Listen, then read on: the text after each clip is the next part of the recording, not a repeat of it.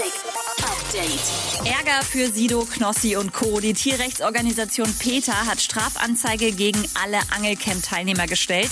Die Fische zu fangen und dann wieder ins Wasser zu werfen und sie damit enormem Stress auszusetzen, nur um sich selber im Fernsehen zu promoten, sei nicht vertretbar.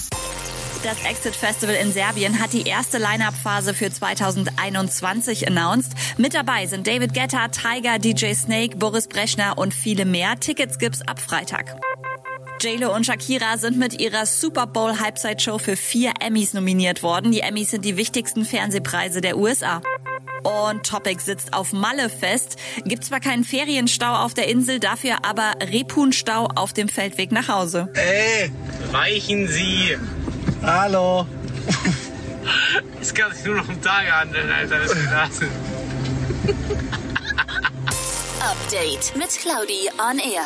Jetzt auch als Podcast. Für tägliche News in deinem Podcast-Player. Abonniere I Love Music Update.